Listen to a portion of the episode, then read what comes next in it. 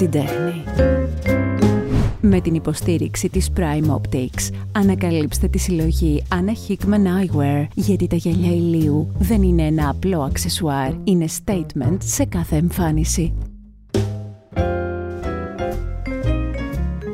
Η τέχνη της φωτογραφίας. Εγώ αυτό το επεισόδιο το ήθελα πάρα πολύ.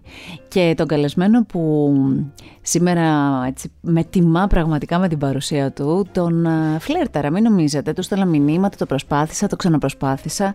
Ε, τώρα ήρθε η στιγμή, μην κάνεις νοήματα, σε βλέπω.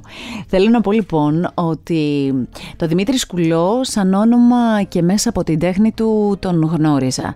Ε, έτυχε κάποιες φορές και στο κανάλι στο οποίο δίνω τη φωνή μου πολλά χρόνια τώρα και με το οποίο συνεργαζόταν να τον έχω πετύχει έτσι σε διάφορα event. Αλλά αυτό που μας έφερε κοντά Δημήτρη, τουλάχιστον έτσι νιώθω εγώ, είναι ένα γύρισμα στο οποίο συνεπήρξαμε και κατάλαβα ότι αυτός ο άνθρωπος εκτός από το ταλέντο του, έχει παιδεία, έχει ευγένεια και έχει και χιούμορ που εντάξει τον κάνουν και ξεχωρίζει. Καλώς ήρθες, αυτά έχω να πω για πρόλογο. Σας ευχαριστώ πάρα πολύ και εμένα με τιμή η πρόσκληση και αφού φύγουμε από όλα αυτά τα τυπικά να προχωρήσουμε στο, στο κυρίως σύνθημα Εντάξει, αγαπιόμαστε, όλα καλά.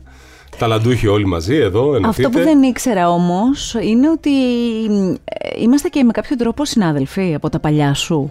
Δηλαδή, έχεις κάνει ραδιόφωνο. Έχω κάνει πολλά χρόνια ραδιόφωνο. Στην Πάτρα, σαν φοιτητής, έτσι έβγαζα το χαρτζηλίκι μου, έκανα εκπομπές στο ραδιόφωνο και ήταν, ήταν δημοφιλεί εκπομπές, μια χαρά. Και έκανα και σπικά σε διαφημιστικά σποτ για το ραδιόφωνο. Φουλ συνάδελφοι, τα voice over. Φουλ συνάδελφοι, αν το λες, ναι, ναι. ναι, ναι. Δηλαδή, όταν πήγαινε στην Πάτρα στα 90s, mm-hmm. ε, εκτός από την εκπομπή που εντάξει, είχε αρκετό κοινό, ε, τα περισσότερα διαφημιστικά είχαν, τα έκανα εγώ, τη φωνή μου, ναι. Ε, τι μουσική έβαζες στο ραδιόφωνο; Ε, ξένη, ήταν η pop των 90s τότε, η pop rock, soul κτλ. Ξένη μουσική έπαιζα πάντα. Okay. Είναι και η μουσική που ακούω. Ε, την ακούς ακόμη και τώρα; Το 90s, ναι. Έχω χάσει λίγο τα τελευταία έχω χάσει λίγο από τα K-pop και αυτά, να μου τα θυμίζει η κόρη μου. Α, σωστά. Τώρα μαθαίνω τις Blackpink, τους BTS και όλα αυτά.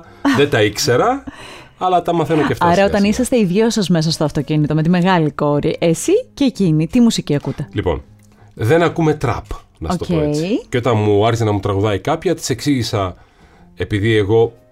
Για να καταλάβεις, ο πρώτος δίσκος που αγόρασα ήταν το 1978. Δεν ξέρω αν είχατε γεννηθεί. Και από τότε δεν έχω σταματήσει. Ε, από μουσική γνωρίζω. Ναι, βινίλιο, ναι, δεν CD. CD είχαν πολύ Σωστά.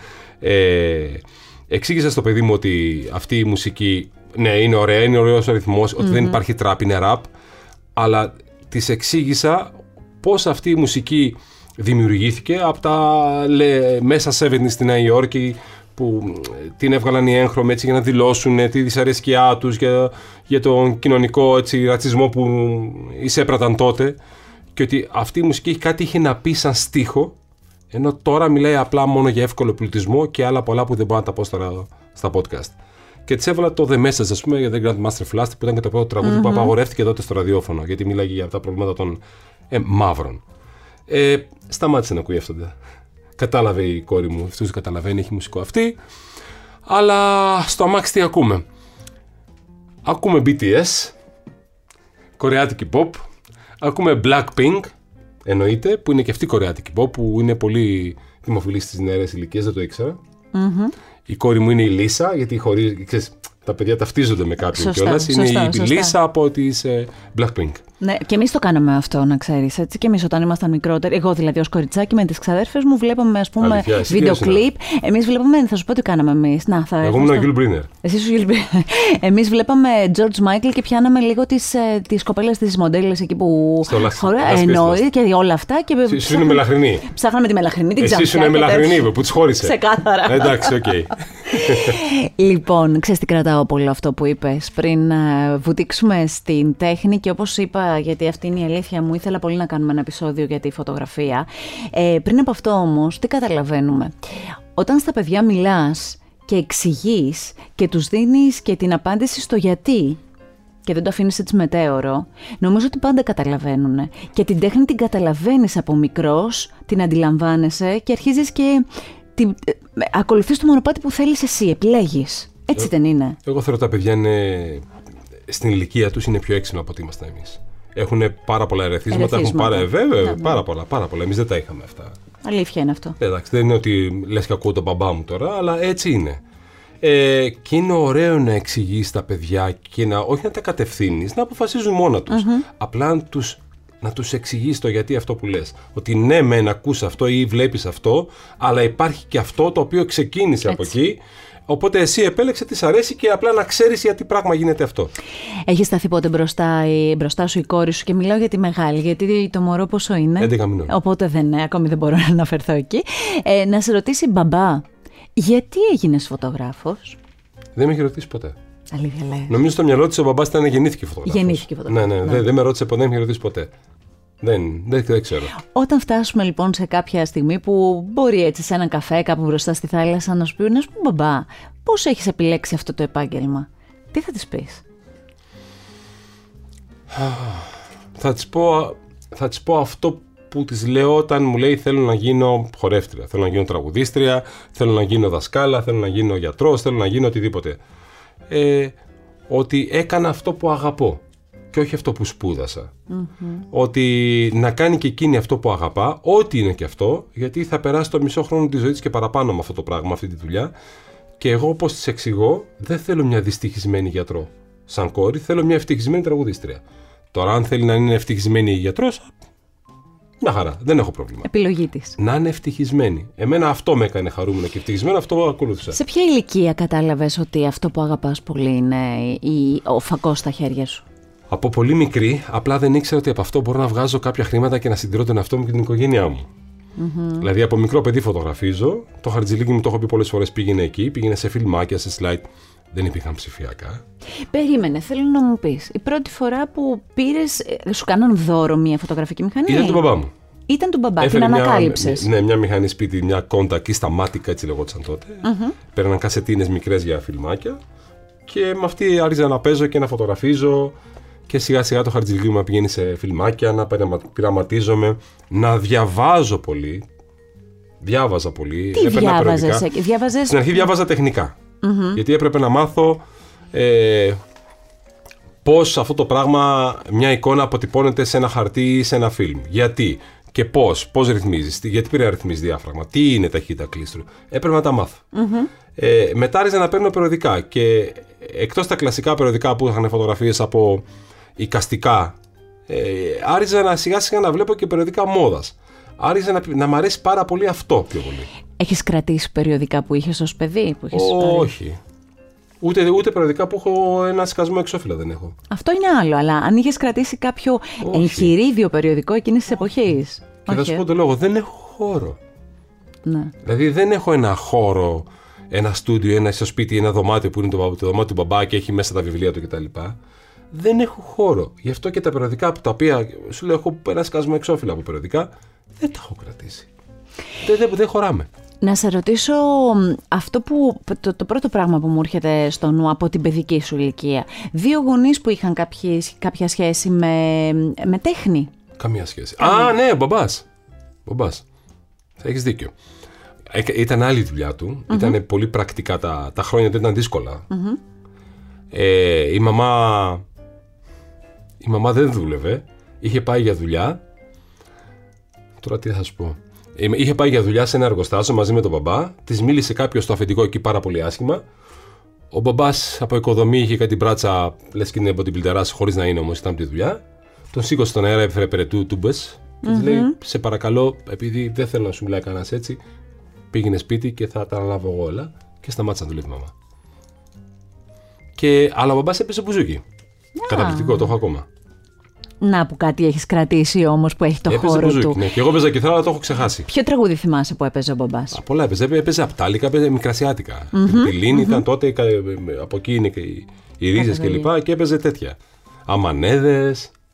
Αυτά είναι τα ακούσματά μου. Όταν λοιπόν εσύ είπες στον α, πατέρα ότι ξέρεις κάτι αυτό που αγαπάω πολύ να κάνω, άσχετα από τις σπουδές μου, που θα το πούμε αυτό, είναι η φωτογραφία. Η, η αντίδραση του μπαμπά και της μαμάς ποια ήταν; Ήταν ωραίο ακούγεται αγάπη μου, αλλά από δουλειά τι θα κάνεις; Πολύ συνηθισμένη απάντηση τότε αυτή, έτσι κι αλλιώς. Και πώς ο δρόμος σου σε βγάζει στα οικονομικά και στη διοίκηση επιχειρήσεων; Ε, θεωρούσα τότε ότι έπρεπε να σπουδάσω κάτι. Είχα αυτό μάλλον στο μυαλό μου αυτά τα κουτάκια που έχουν όλοι ότι πρέπει κάτι να κάνουμε και να σπουδάσουμε, να έχουμε ένα χαρτί. Ε, το ακολούθησα. Εντάξει, δεν μπορώ να πω ότι ήμουν δυστυχισμένος, δεν ήταν αυτό που ήθελα να κάνω. Και δούλεψες ε, δούλεψα, στον δούλεψα, χώρο, ναι, έτσι. ναι, ναι, ναι, ναι. Δούλευα. Συγχρόνως όμως υπήρχε στο σπίτι η μία, η δύο, η τρεις, οι πέντε μηχανές, δεν ξέρω τι Είχα συλλογή καμιά δύο είχες. μηχανές πάντα στο σπίτι. Ωραία. Και την, ε, η επαφή σου με τις μηχανές ήταν πολύ εσωτερική ή το έλεγες και σε φίλους, ή στην κοπέλα σου, στη γυναίκα σου, δεν ξέρω τι. Όχι, όχι, φωτογράφιζα. Φωτογράφιζα Φωτογράφιζες. φίλους, στη σύντροφό μου, την κοπέλα μου τότε, φίλες μου. Φωτογράφιζα πάντα ανθρώπους. Και ε, όλο αυτό ξεκίνησε τυχαία γιατί τα έκανα εγώ με το δικό μου ιδιαίτερο τρόπο θεωρητικά. Όπως όπως μπορώ να δω εγώ μέσα από την κάμερα. Και επειδή δύο φίλες μου ήταν σε ένα πρακτορείο, μοντέλων τότε, ε, εγώ ήταν Prestige νομίζω. Ε, κάποιες φωτογραφίες που φωτογράφησα τις ίδιες ε, πέσαν στα χέρια κάποιου που ήταν booker φωτογράφων, με φώναξε στο γραφείο του και μου λέει Δημήτρη μου χάρηκα, αυτές τις φωτογραφίες είναι δικές σου, αγόρι μου. Μου λέω ναι. Μου λέει θες να το κάνεις αυτό και να βγάζεις χρήματα. Λέω εντάξει αυτό που μου λες τώρα είναι ευτυχία σου εντάξει, να κάνω το χόμπι μου επάγγελμα. Και έτσι ξεκίνησα. Περίμενε. Σε ποιον το είπες πρώτα, Δηλαδή, όταν βγήκες από αυτό το ραντεβού, σε ποιον το είπες πρώτα, Ότι ξέρεις κάτι, είναι η στιγμή. αδερφή μου. Στην αδερφή σου. Που το χόμπι μπορεί να γίνει και Στην επάγγελμα. αδερφή μου. Αυτή δεν είναι μαγική στιγμή, Δημήτρη. Όταν κάτι που αγαπάς πάρα πολύ αρχίζει και καταλαβαίνεις ότι μάλλον αφορά και άλλους, άρα μπορεί και να πληρωθώ και από Μαγική αυτό. στιγμή δεν είναι αυτή. Η μαγική στιγμή είναι όταν βλέπεις το πρώτο να πω Αποτέλεσμα. εξώφυλλο σε- Ναι. στα, στα περίπτερα κρεμασμένο σε ένα περιοδικό μόδα και λες: Ρε, εσύ το έκανα εγώ αυτό. Πάμε. Το πρώτο εξώφυλλο λοιπόν που είδες. Πού να θυμηθώ τώρα τι είναι. Ήταν μόδας, ήταν... ε, Μόδα, μόδα, μόδα. Μόδα. μόδα. Ή, μπο- ή Vogue ποτέ ήταν τότε, ή Click, ή Vogue. Γιατί η Vogue έκανα στα πρώτα τρίμηνα που ξεκίνησα να φωτογραφίζω. Μιλάμε τώρα Όλα που- γίναν πολύ γρήγορα με μένα και ήμουν τυχερός. Ε, να πούμε το εξής τώρα. Ακούγεται λίγο ότι είναι μιας άλλης εποχής. Δεν είναι τόσο πολύ παλιά. Ωστόσο, έχει χαοτική διαφορά. Εκείνα τα χρόνια ο τύπος, τα περιοδικά, ήτανε, είχαν φοβερή θέση στην καθημερινότητά μας. Τεράστια. Δηλαδή, εγώ θυμάμαι κοριτσάκι να παίρνω τα γυναικεία περιοδικά Βέβαια. και περίμενα να έρθει η Κυριακή να μην έχω δουλειά, να μην έχω αυτό και να κάτσω να διαβάσω τα γυναικεία περιοδικά. Πράγμα που δεν συμβαίνει τώρα γιατί τώρα, είναι όλα ψηφιακά. fast fashion. έτσι. Έτσι Εννοεί- λέγονται. εννοείται. Μέχρι και οι εταιρείες των ρούχων, όλα αυτά, να ξέρετε, λέγονται fast fashion.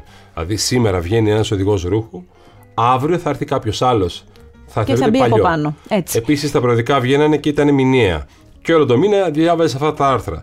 Τώρα, ένα περιοδικό που βγαίνει σήμερα και έχει ένα άρθρο, αύριο στο Ναι. Ιντερνετ μπορεί να κυκλοφορήσει ένα άλλο άρθρο που να ακυρώνει αυτό θα που το είχε βγει. καπελώσει. Θα το καπελώσει. Έτσι είναι.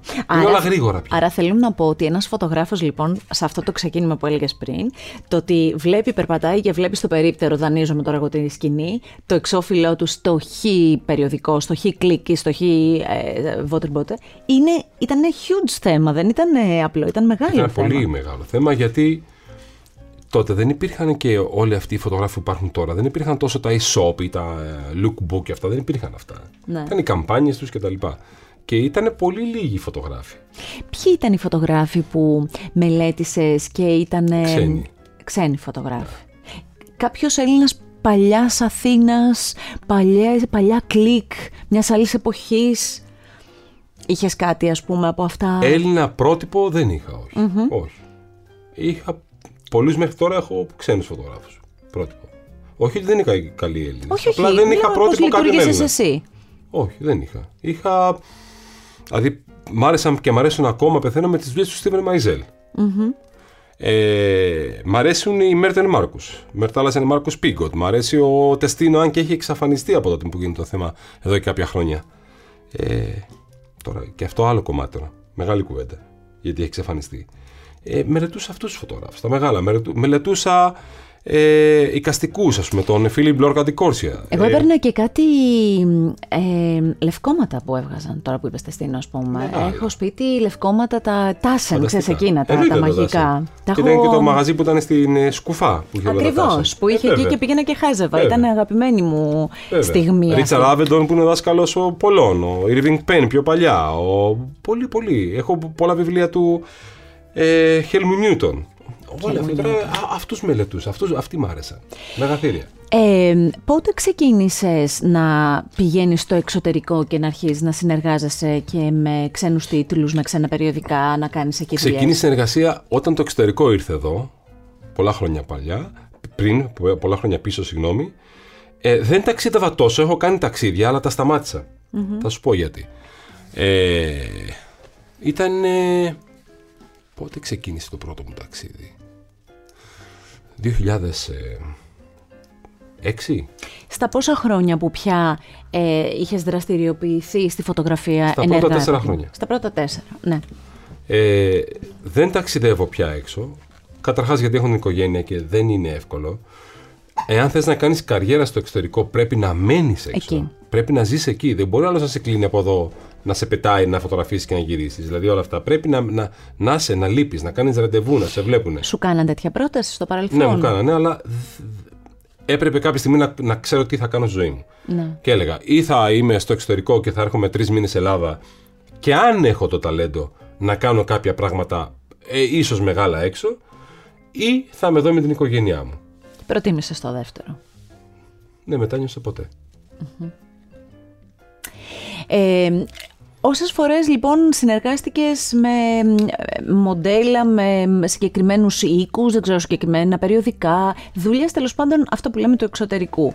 Τι έχεις αποκομίσει από όλο αυτό; Ότι είναι τελείως διαφορετικά τα πράγματα από ό,τι είναι εδώ. Για πες. Δηλαδή θα σε κλείσει ένα περιοδικό ξένο και θα σου πει θέλω να κάνω μια φωτογράφηση καλοκαιρινή, μαγιό, μόδα, ε, τύπου τυρκουάζ νερά, λευκή άμμο. Θα σε πάει εκεί που υπάρχουν τυρκουάζ νερά με λευκή άμμο. Θα σου έχει εκεί μπουφέ το πρωί, ανθρώπινα, θα σου έχει σκιά, θα σου έχει ό,τι χρειαστείς. Εσύ μπορεί να ζητήσεις θέλω πέντε νάνους, ε, ένα ελέφαντα, ένα ελικόπτερο και πέντε οικάδες, θα σου έχει αλλά δεν έχεις δικαίωμα να κάνεις ούτε μια εικόνα λάθος. Εδώ θα σε πάρουν το χεράκι και θα σου πούνε: Θέλω να κάνω μια τέτοια μόδα που την είδαμε σαν ξεπροδικό. Ωραία, θέλουμε τουρκουάζ νερά, λευκή άμμο. Ωραία. Πάμε στο καβούρι. Ναι. Όχι πιο μακριά γιατί δεν φτάνει η βενζίνη, ακριβή είναι. Και το μπλε το σκούρο μπορείς να το κάνεις και λίγο πιο τυρκουάζ μετά. Εδώ έχουν το, αυτό που λένε: Έλα μου, εντάξει, θα τα καταφέρεις εσύ. Εγώ κάτι που δηλαδή πια δεν μπορώ να τα ακούω, βαριέμαι. Δεν είμαι ο Χάρι Πότερ. Φωτογράφος είμαι. Ε, είναι όμως και μία περίοδος, εδώ και πολλά χρόνια, δεν αλλάζει αυτό, που έχουμε καταλάβει, έχουμε μάλλον μπερδέψει, νομίζω αυτό είναι το ρήμα, τη δουλειά του φωτογράφου με τη δουλειά του μάγου. και του γραφίστα. Κάτι που Ταυτόχρονα. κάνω πόλεμο γι' αυτό εγώ. Γιατί πολλές φορές ακούω μπορείς να αλλάξεις αυτό; Όχι. Γιατί δεν μπορείς να αλλάξεις τον ουρανό; Γιατί αυτό είναι θέμα γραφιστικής. Ε, ναι, δεν το κάνετε εσείς οι φωτογράφοι. Όχι. Υπάρχει άλλη τέχνη και άλλη σπουδή που λέγεται γραφιστική. Που είναι οι γραφίστες. Έχω έρθει πολλές φορές σε την παράθεση και δηλαδή, αλλά φταίμε κι εμείς φωτογράφοι που το, το δίνουμε όλα έτοιμα δωρεάν στο πιάτο και κάθονται τα παιδιά και ξενυχτάνε για να το κάνουν για να, να έχουν δουλειά, που στο τέλος ακυρώνουν τη δικιά τους δουλειά. Δηλαδή, πραγματικά δεν υπάρχει φωτογράφος στο εξωτερικό που να κάνει Photoshop. Δεν είναι δουλειά του. Είναι φωτογράφος. Μα το Photoshop στην Ελλάδα είναι τόσο αγαπημένος σπορ. Είναι αλήθεια αυτό, Το λοιπόν. σχένω. Το Photoshop μπορώ, ξέρω, όχι καλά, αλλά ξέρω. Δεν μου αρέσει καθόλου. δε- Θεωρώ ότι πραγματικά δεν είναι δουλειά μου. Άλλο κάνω τη χρωματική μου. Δηλαδή, παλιά διαλέγαμε ένα φιλμ γιατί θέλαμε αυτό το κοντράστ, αυτή τη χρωματική κλπ. Τώρα το κάνεις, ξέρω εγώ, στο πρόγραμμα επεξεργασίας του RAW, του αρχείου του αρχικού. Αυτό είναι η δουλειά μου. Το να κάτσω όμως εγώ και να αλλάζω, να βάζω τούφες μαλλιά γιατί λείπουν ή οτιδήποτε, δεν είναι δουλειά μου. Και δεν την πληρώνει κανείς. Γι' αυτό και εγώ στις δουλειές μου υπάρχει γραφίστας που τα κάνει αυτά.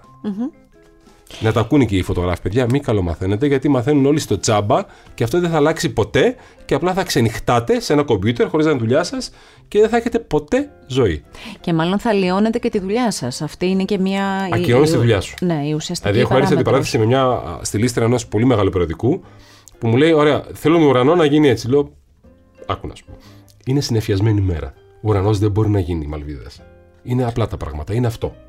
Ναι, αλλά δεν μπορεί να το αλλάξεις. Όχι. Γιατί δεν μπορείς. Γιατί θέλει κάποιο γραφίστα και δεν ξέρω αν θα βγει και ωραίο. Και γιατί δεν μπορείτε στη φωτογραφία. Όλοι οι φωτογράφοι το κάνουν. Δηλαδή, ο φωτογράφο δεν μπορεί να αλλάζει ουρανούς. Τη λέω: Παιδί μου, εσύ είσαι στη λίστρα, ναι. Ξέρει να ράει να κόβει και πατρόν. Όχι. Μα γιατί δεν ξέρεις, αφού είσαι στη λίστρια. Άλλες στυλίστρε το κάνουν. Κατάλαβες. Αυτό δεν καταλαβαίνω ότι είναι άλλη δουλειά η πατρονίστ, άλλο η στυλίστρια, άλλο αυτό που σχεδιάζει. τα ρούχα. Δημήτρη, είναι μια εποχή που το Instagram είναι πάρα πολύ στην. ε, Όχι, πρέπει να το Και συζητήσουμε ακούγεται η αυτό. φωνή γιατί... Παναγία μου. Το background. Λοιπόν, το Instagram λοιπόν είναι πολύ στην, ε, στη ζωή μας και είναι και στη ζωή ε, σιγά σιγά θα μπει στις κόρες σου ας πούμε. Ξεκινάει από πάρα πολύ νωρίς, από πολύ μικρές ηλικίες. Ε, όταν ξεκίνησε λοιπόν το Instagram και είναι ένα ψηφιακό άλμπουμ ουσιαστικά για να έχεις τις φωτογραφίες σου και να μένουν εκεί, εμένα πολύ μου άρεσε και εξακολουθεί να μου αρέσει. Είναι ωραίο. Ωστόσο, αυτό που δεν λέμε κάτι καινούριο, να μην το λέμε και βαρύγδουπα, αυτό που όλοι καταλαβαίνουμε είναι ότι Instagram vs reality μεγάλο το χάος. Δηλαδή, όμως αυτό είναι ένα φαινόμενο που έχει και πολύ, είναι πολύ ουσιαστικό και πολύ σημαντικό. Έχουμε μάθει να ζούμε με φίλτρα, βάζουμε φίλτρα σε όλες τις στιγμές της ζωής μας, στα πάντα. Και φίλτρα, όχι όπως λέγαμε παλιά να φιλτράρεις τι λες. Εννοούμε φίλτρα για να γίνουμε κάποιοι άλλοι. Και όταν ερχόμαστε σε ένα φωτογράφο να μας φωτογραφίσει, λέμε δεν είναι καλός φωτογράφος γιατί αποτυπώνει την αλήθεια και όχι το φίλτρο. Για πες λίγο. Τα πες εσύ. Ο, ό,τι είπες αυτό ακριβώς είναι. Έχουμε μάθει να ζούμε με τα φίλτρα. Έχουν μάθει όλοι και όλες να βάζουν 15 φίλτρα αυτό που σου έλεγα πριν, κατηδίαν ότι μόνο φίλτρο αυτοκινήτου δεν βάζουν πάνω, ή φίλτρο λαδιού, ή φίλτρο, ξέρω air condition. Είναι κάποιοι άλλοι στη φωτογραφία. Δηλαδή, μεγαλώνουμε μάτια, μικραίνουμε μύτες, ε, γνάθο, ε, το δέρμα μαλακώνει, βάζουμε φακίδες. Ε, δηλαδή, γινόμαστε κάποιοι άλλοι και ουσιαστικά χαιρόμαστε με αυτό.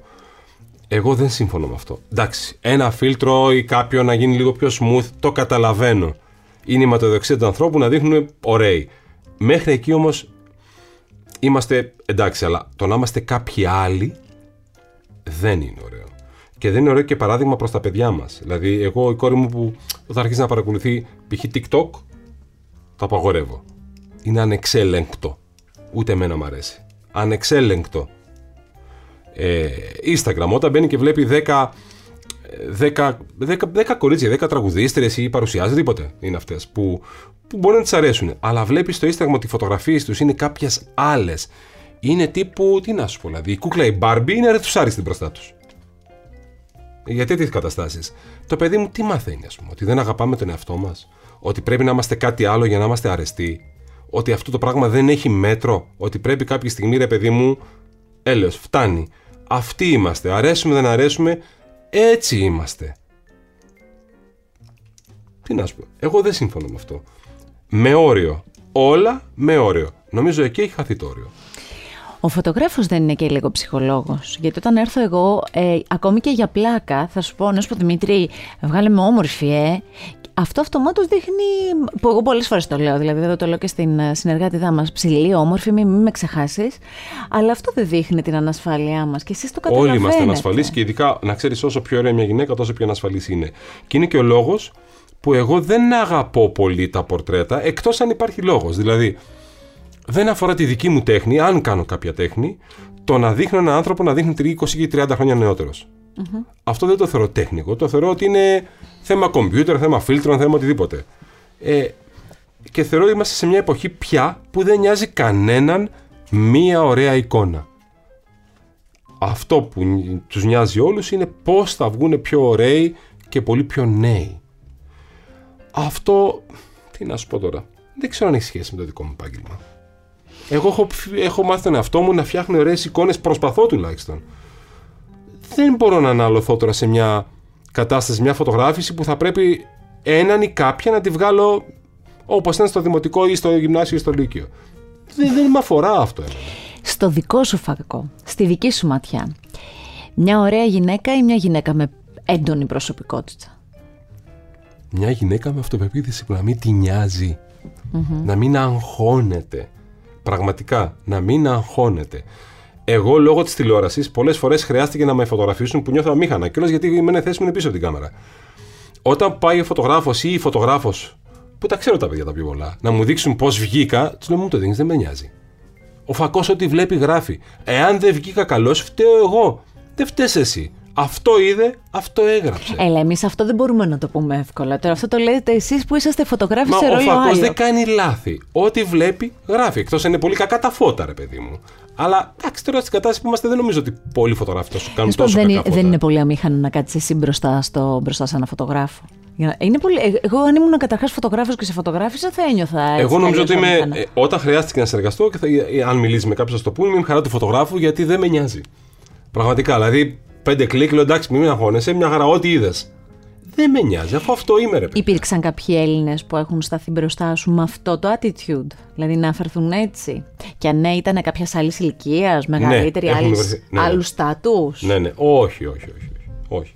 Ήταν άνθρωποι που είχαν αυτοεπίθεση που δεν, ε, δεν είχαν το άγχος αν θα βγουν αυτό που σου αφήνει. Θυμάσαι κάποια στιγμή, θέλεις να αναφέρεις κάποιον όχι άνθρωπο ονόματα, έτσι που τώρα, να... Όχι ονόματα, αλλά είναι κάποια, κάποιοι άνθρωποι που είναι πραγματικά ακομπλεξάριστοι. Ναι. Και σου λέει πάμε να κάνουμε ωραίες εικόνες, ρε παιδί μου. Να, να είναι μια ωραία ατμόσφαιρα, να είναι κάτι κινηματογραφικό, κάτι άλλο. Και όχι απλά εγώ να είμαι. Mm-hmm. Το δέρμα πλακάτ. Ακού την τέχνη και υιοθέτησε εκλεπτισμένο look επιλέγοντας γυαλιά ηλίου Άννα Χικμάν. Ιδιαίτερα σχήματα, λεπτές γραμμές και λεπτομέρειες που ενισχύουν το θηλυκό στυλ. Βρίσκεις όλη τη νέα συλλογή σε επιλεγμένα οπτικά καταστήματα. Έχουμε φωτογραφίες πορτρέτα. Έχουμε φωτογραφίες μόδας. Έχουμε φωτογραφίες τοπίων. Έχουμε και αποτύπωση αληθινών γεγονότων επίσης. Το ένα με το άλλο δεν έχει καμία σχέση. Μίλησε μου λοιπόν για αυτές τις διαφοροποιήσεις και λοιπόν, πες μου πώς καταλήγεις. Πρέπει να είσαι ψυχολόγος. Δηλαδή πρέπει να φωτογραφίσεις κάποιον, να πας εκεί, να φτιάξεις την ατμόσφαιρα, να του μιλήσεις, να το χαλαρώσεις, να αισθανθεί καλά, να αισθανθεί ωραίος ή ωραία, να του πεις πόσο κούκλος ή κούκλα είναι, έτσι, για να, να αφαιθεί λίγο ώστε να μπορεί να έχεις ένα αποτέλεσμα ε, καλό. Βέβαια, εσύ ένας σαν φωτογράφο δεν σε ρωτάει κανείς εκείνη τη μέρα αν πέρασες καλά. Mm. Αν ξύπνησες, αν έχεις κοιμηθεί το βράδυ, αν έκλαιγε η μπέμπα όλο το, όλο το βράδυ, αν είναι καλή ψυχολογία σου για να φωτογραφίσεις, δεν τους νοιάζει καθόλου. Πρέπει εκείνοι να αισθανθούν, το καταλαβαίνω. Ε, γεγονότα. Είναι άλλο κομμάτι. Δηλαδή, εγώ δεν έχω καμία σχέση με αυτό. Είναι πάρα πολύ δύσκολο γιατί θέλει πολύ υπομονή. Δηλαδή, πρέπει να κάθεσαι, φαντάζομαι, σε μια γωνιά και να περιμένεις πότε θα πέσει η πρώτη σφαίρα, ας πούμε. Που είναι πάρα πολύ επικίνδυνο και δύσκολο. Ποιος μου έρχεται στο νου τώρα, ο Μπεχράκης, ο συγχωρεμένος. Ο Μπεχράκης, βέβαια. Πόσα κλίκα πίστευα αυτό και κάποιο λόγο Είναι άλλο κομμάτι όμως φωτογραφίας, να ξέρεις. Εγώ θεωρώ το δικό μας κομμάτι, σαν τεχνικά ή σαν δυσκολία, δεν έχει σχέση με αυτό. Καμία, ναι. Είναι πολύ πιο δύσκολο. Το άλλο πρέπει να έχεις υπομονή και άντερα. Να κάθεσαι εκεί και να λες, να βλέπεις την καταστροφή και να, να, να λες: OK, θα την αποτυπώσω. Εγώ, ας πούμε, δεν θα μπορούσα να το κάνω. Ε, τοπίων. Επίσης, είναι σαν τους ψαράδες. Να κάθεσαι εκεί με τις ώρες, να πέσει λίγο το φως, να βρεις την κατάλληλη στιγμή, να έχεις φτιάξει το κάδρο σε ένα τρίποδο κτλ. Α πάω για ψάρεμα καλύτερα. Δεν έχεις αποτυπώσει με Όχι, τη φωτογραφική σου. Ε, κάτσε ε, με το κινητό μου. Εκείνη ώρα. Μπορεί να είμαστε κάπου ωραία και να το. Απαντήσω το, την, Δημήτρη, άκουσε. Αν, ήμασταν, ε, αν κάναμε παρέα, ήμασταν φίλοι και πηγαίναμε κάπου διακοπές mm. και πηγαίναμε, ας πούμε, από το ένα νησί που αγαπάω στους Παξούς, mm. που είναι εκείνα τα νερά που mm. θα σου λέγανε βγάλε αυτά τα νερά. Ωραία. Θα σου έλεγα να σου πω κάτι, Δημήτρη, βγάλε εσύ και στείλε μας, ε, να ξέρεις, θα το έλεγα. Όχι. Βγάλε εσύ. Όχι. Όταν πηγαίναμε να φάμε, θα σου βγάζα ένα μικρόφωνο μπροστά και θα σου έλεγα. Μίλα. Παρήγγειλε εσύ με αυτή τη φωνή, σε παρακαλώ. Να δω, θα σ' άρεσε; Κατάλαβες. Δεν θα σ' άρεσε εσένα και τι να μ' αρέσει εμένα. Για πες λίγο όμως από ότι στην Ελλάδα τουλάχιστον, πες μου έτσι κάποια, κάποια μέρη που έχεις αποτυπώσει τη μηχανή σου πολύ, ή στο κινητό σου. Τοπία. Που σου έχουν μείνει από ταξίδια, ωραία. Με τη ματιά τη δική σου, που δεν θα είναι η ίδια με τη δική μου. Τοπία, επειδή δεν το έχω. Δεν, δεν είναι ότι τα κρατάω ή ότι τα τυπώνω κλπ. Δεν, δεν έχω κανένα ενδιαφέρον για τα τοπία εγώ. Μπορώ να σου πω που, που μου άρεσε πολύ μια παραλία που είχα περάσει με την κόρη μου πριν γεννηθεί η μικρή, που θα ήθελα πάρα πολύ να ξαναπάω. Που, που ήταν η πιο ωραία παραλία που έχω δει εγώ τουλάχιστον. Ήταν ε, στην Κιλίνη. Στην Κιλίνη. Ναι. Ήταν μια παραλία χιλιόμετρα μέχρι εκεί που έφτανε το μάτι σου, αμμουδιά, τεράστια, ψηλή άμμο. Νόμιζα ότι είμαι Βραζιλία. Μ' άρεσε πάρα πολύ. Στο τυπικό λοιπόν κομμάτι και σε αυτό που εσύ αγαπάς να κάνεις, στο κομμάτι της μόδας αφού εκεί έτσι επικεντρώνεσαι και, και εξάλλου και σε όλη την πορεία της κουβέντας είναι σαφές ότι δεν επιλέγει, δηλαδή ανάμεσα στα είδη της φωτογραφίας ε, έχεις επικεντρωθεί και επιλέγεις αυτό. Και είναι και το πιο δύσκολο της φωτογραφίας να ξέρεις, γιατί όταν φωτογραφίζεις για, για τη μόδα πρέπει να ξέρεις από styling, από make-up, από μαλλιά, από τάσεις, από τα πάντα. Πόσο ε, εύκολο είναι να τα ακολουθείς αυτά; Πολύ δύσκολα. Πάρα πολύ δύσκολα πρέπει να, να βλέπεις να ενημερώνεσαι συνέχεια. Ποια είναι η χώρα που είναι πιο μπροστά σε αυτό το κομμάτι; Η άλλη μεριά του Ατλαντικού. Okay. Όλες οι πρωτεύουσες μόδας ποια είναι. η Νέα Υόρκη. Το Λος Άντζελες έχει γίνει σιγά σιγά. Ε, το Παρίσι, το Μιλάνο, το Λονδίνο. That's it. Ε, μ, έχω ζήσει μια εβδομάδα μόδα στο, στο Μιλάνο και ήταν από τις εμπειρίες ε, που, και πιο Άλλο μικρή πράγμα. που είχα πάθει σοκ. Και Είδα- πας εδώ και λες τώρα που είμαι. Είχα δει μοντέλα από όλο τον πλανήτη βέβαια. πραγματικά. Ε, βέβαια. δηλαδή γυναίκα έγχρωμη, γυναίκα πιο ψηλή, γυναίκα πιο ακόμη πιο ψηλή, γυναίκα με άφρο μαλλί, γυναίκα με αυτό και ήταν συγκλονιστικό. Συγκλονιστική εμπειρία να τις βλέπεις όλες μαζί. Είδες διάφορα σωματότυπα γυ- γυναικών ή ήταν όλες. Ήταν όλες στεγνές να πω την αλήθεια. Όταν Εδώ είχα κάνω μια πάει κουβέντα, εγώ. γιατί πολλές φορές ακούω ότι ε, ε, το σώμα της γυναίκας, το τζούσι, ότι είναι πιο αληθινές οι γυναίκες που βγαίνουν Όχι, πολλοί όχι, και εγώ δεν είχα σχεδιαστές. δει αληθινές Θα γυναίκες. σου να πω πω. εγώ που το ζω και το δουλε... ε, δουλεύω σε αυτό το χώρο. Πολλές φορές ακούω διάφορους να λένε για κατανάλωση στο ευρύ κοινό. Ότι ναι, εμείς αγαπάμε τις γυναίκες με τις καμπύλες. Εννοείται. Ε, Και η μια γυναίκα μου καμπύλες έχει. Αλλά στο τέλος της ημέρας, Ναι. όταν διαλέξουν μοντέλα για τη δουλειά τους, διαλέγουν στεγνά ένα 80. Ναι, ναι, ναι. ναι. That's it. Οπότε ό,τι λένε προς τα έξω ναι χαρακτηριστικά. είναι για να φανούν καλοί. Χαρακτηριστικά σε αυτό που λες ε, στην εβδομάδα λοιπόν εκεί στο Μιλάνο, θυμάμαι ότι ήμουνα με τις φίλες οι οποίες είναι και πιο ψηλές από μένα. Είχαμε βάλει και τα τακούνια full και είχαμε βγει ένα βράδυ Για και ήμασταν casting. οι, Είχατε κοντό... βγει για casting. ήμασταν οι, οι πιο κοντές με μεγάλη διαφορά, με τεράστια διαφορά, δεν το συζητώ. Ήταν όπως λες ακριβώς. Ε, Προφανώς, γιατί έτσι αποτυπώνονται αυτά Τα που ρούχα έχουν τους, τα δημιουργήσει. παιδιά, εντάξει, μην τρελαθούμε. ναι, τα ναι, ρούχα ναι. δείχνουν πιο ωραία έτσι. Ναι. Α, Και στο τέλος τη ημέρας τι κάνουν. Ρούχα πουλάνε. Αυτό να σκεφτεί ο κόσμος. Πουλάνε ρούχα. Αυτό είναι η μόδα. Πουλάμε ρούχα. Στην Ελλάδα το κομμάτι της μόδας σε ποιο μ, επίπεδο θεωρείς ότι έχει, έχει φτάσει στο καλύτερό του, υπήρξε κάποια άλλη περίοδος Υπήρξε που ήταν πάρα πολύ καλύτερη; καλύτερη περίοδος. Κοίταξε, το καλό που έχουμε στην Ελλάδα, κάτι που δεν το έχουν έξω, είναι ότι είμαστε παντός καιρού.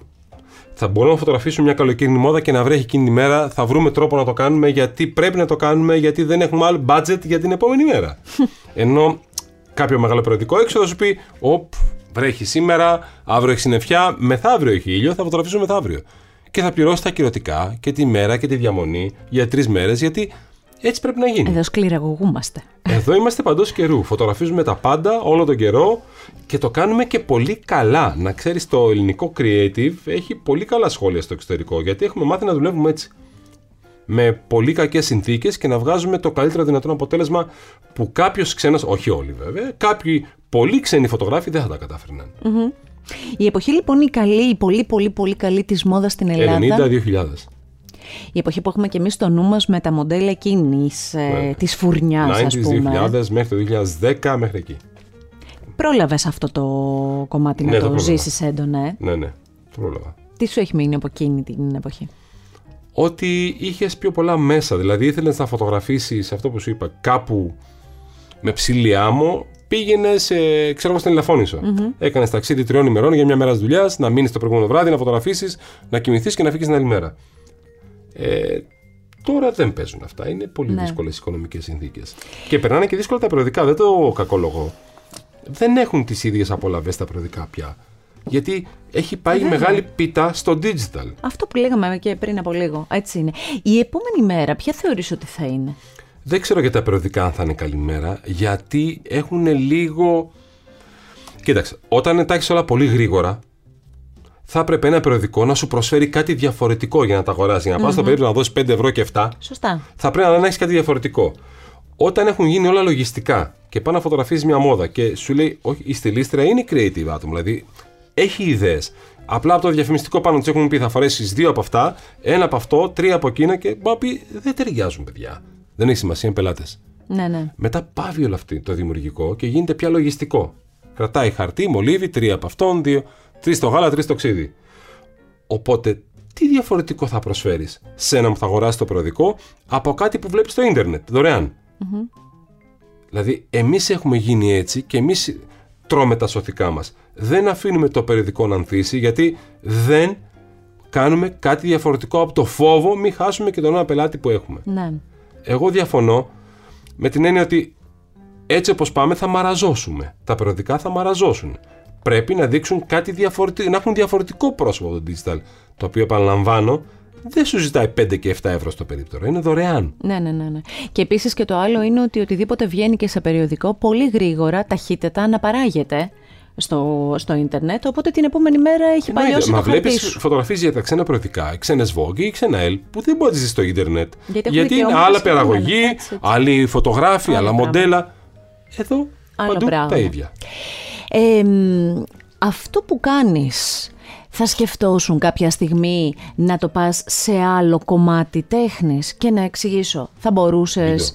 Ε, μ, δεν ξέρω, θα μπορούσε να είναι. Θα αφήνω στο, στην άκρη την τηλεόραση, γιατί με αυτήν έχεις ασχοληθεί με άλλο τρόπο. Αλλά θα μπορούσες να το κάνεις, ας πούμε, στο θέατρο. Θα μπορούσες κάτι να έχεις σαν ματιά πιο art σε κάτι άλλο; Δεν το έχω σκεφτεί. Αυτό που είχα κάνει πριν κάποια χρόνια, είχα κάνει βίντεο κλιπ σε τραγουδιστές. Γιατί ήθελα να περάσω στην κινούμενη εικόνα, έτσι να το δοκιμασω Έριξα τρελό ξενύχτη μέχρι να μάθω εγώ πώς γίνεται το μοντάζ, γιατί είμαι, είμαι control freak, δηλαδή πρέπει να ξέρω. Είπα να ασχοληθώ με βίντεο και άρα έπρεπε να μάθω μοντάζ για να μην πάω σε ένα μοντέρ και να μου πει δεν γίνεται. Να του πω όχι γίνεται, αφού το ξέρω Σωστά, εγώ. το ξέρεις, άρα το δεν κάνεις γνωρίζεις. βαριέσαι και δεν κάνεις καλά τη δουλειά σου.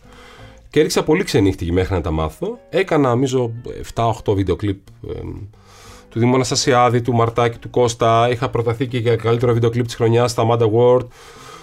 Τα σταμάτησα μαχαίρι. Γιατί; Γιατί το budget είναι παιδιά τόσο που σου φτάνει μόνο για δύο φώτα και μια κάμερα. Και το concept που σου δίνουν ή σαν reference ή που θέλουν είναι Steven Spielberg. Κατάλαβες; Συγγνώμη. Αλλά δεν, δεν γίνεται. Απλά δεν γίνεται. Πώς το κάνουνε, Εγώ βγάζω το καπέλο που δεν φορώ τώρα. Το κάνουν κάποιοι και πάρα πολύ καλά. Και μπράβο τους. Εγώ δεν μπορώ να το κάνω. Δηλαδή δεν μπορώ να χαλάσω ένα μήνα από τη ζωή μου για να βάλω στο τέλος την τσέπη μου για να γίνει ένα βίντεο κλιπ. Δεν γίνεται. Άρα, αν κρατήσουμε την αρχική διάθεση, θα μπορούσες να τη ματιά σου να την πας πιο σκηνοθετικά και να θα λειτουργήσεις μπορούσα, με αυτόν γιατί τον τρόπο. και η ματιά μου φωτογραφικά και τα Έχει. concept που μου αρέσουν είναι πάντα αφηγηματικά και είναι πάει γίνει κινηματογραφικά. Μου αρέσουν πάρα πολύ. Ναι. Μ' αρέσει. Και πολλά reference που έχω είναι από ταινίες. Οπότε αυτό είναι, θα είναι το, το, σκέψου το να είναι το επόμενο. Να είναι να πάει προς τα εκεί. Δεν ξέρω, δεν το έχω σκεφτεί, αλήθεια σου λέω, και η- θεωρώ ότι είναι τελείως άλλο κομμάτι. Άλλο ωραία εικόνα, άλλο να γίνω να βοηθήσω φωτογραφία σε κάποιο.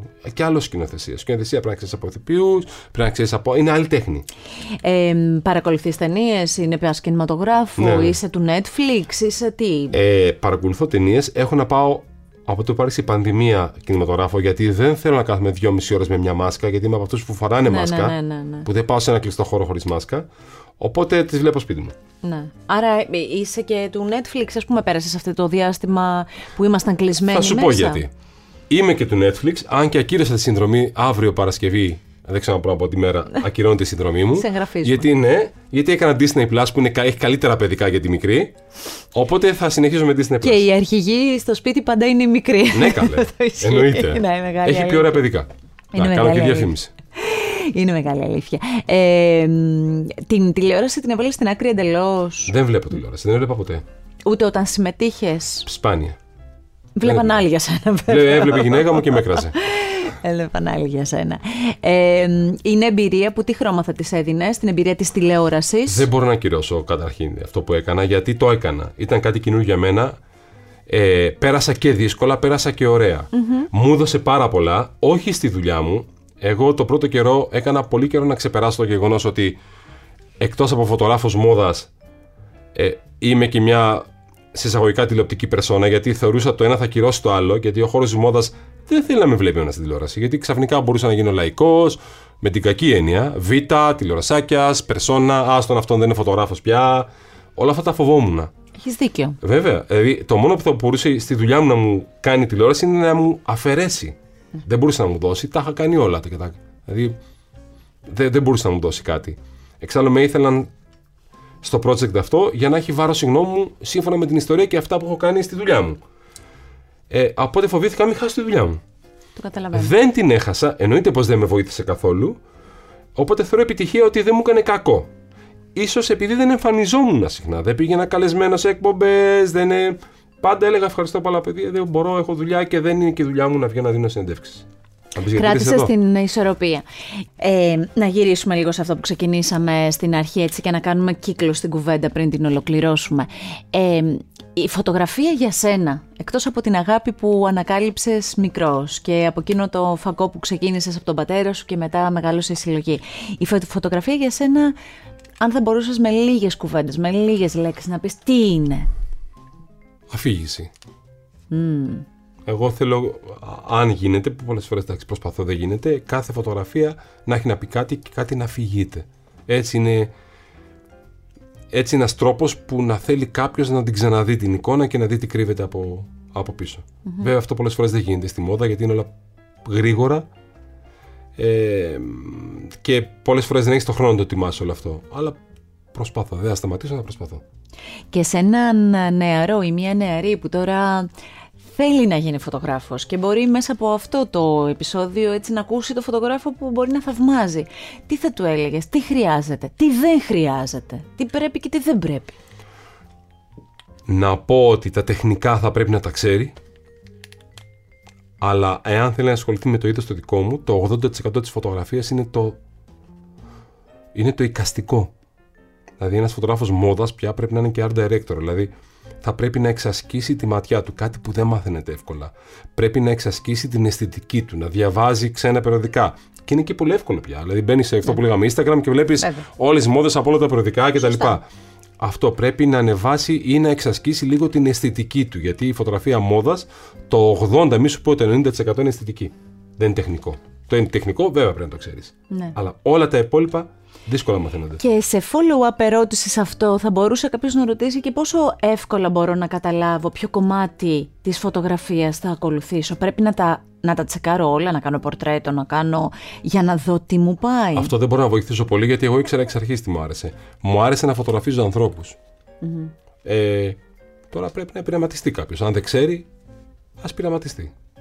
Εγώ ήξερα εξ αρχής, οπότε δεν μπορώ να τον βοηθήσω σε αυτό το κομμάτι.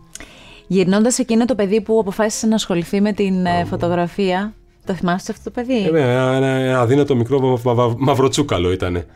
Α, σε αυτό το παιδί λοιπόν τώρα, τι του λες; Καλά τα πήγες, προχώρα φίλε; Του λέω ότι τα κατάφερε. Και θα πρέπει να είναι περήφανος γιατί τα, τα κατάφερε μόνος του. Ό,τι έκανε τα έχω κάνει με τα χέρια μου. Και είμαι άνθρωπος που δεν πέρα από τη δουλειά μου, δεν πάω σε πάρτι, δεν κάνω δημόσιες σχέσεις, το, το ξέρεις καλύτερα, δεν βγαίνω με παρέες του χώρου, γιατί δεν θέλω. Δεν έχω χρόνο. Και ό,τι έχω κάνει, το έχω κάνει με τα χέρια μου, με τη ματιά μου, αν αυτή η ματιά αρέσει. Και εγώ νιώθω περήφανος για αυτά που έχω καταφέρει. Ό,τι έχω καταφέρει. Θέλω πολύ να σε ευχαριστήσω γιατί τον βρήκες αυτόν τον χρόνο για να συναντηθούμε έτσι και να τα πούμε.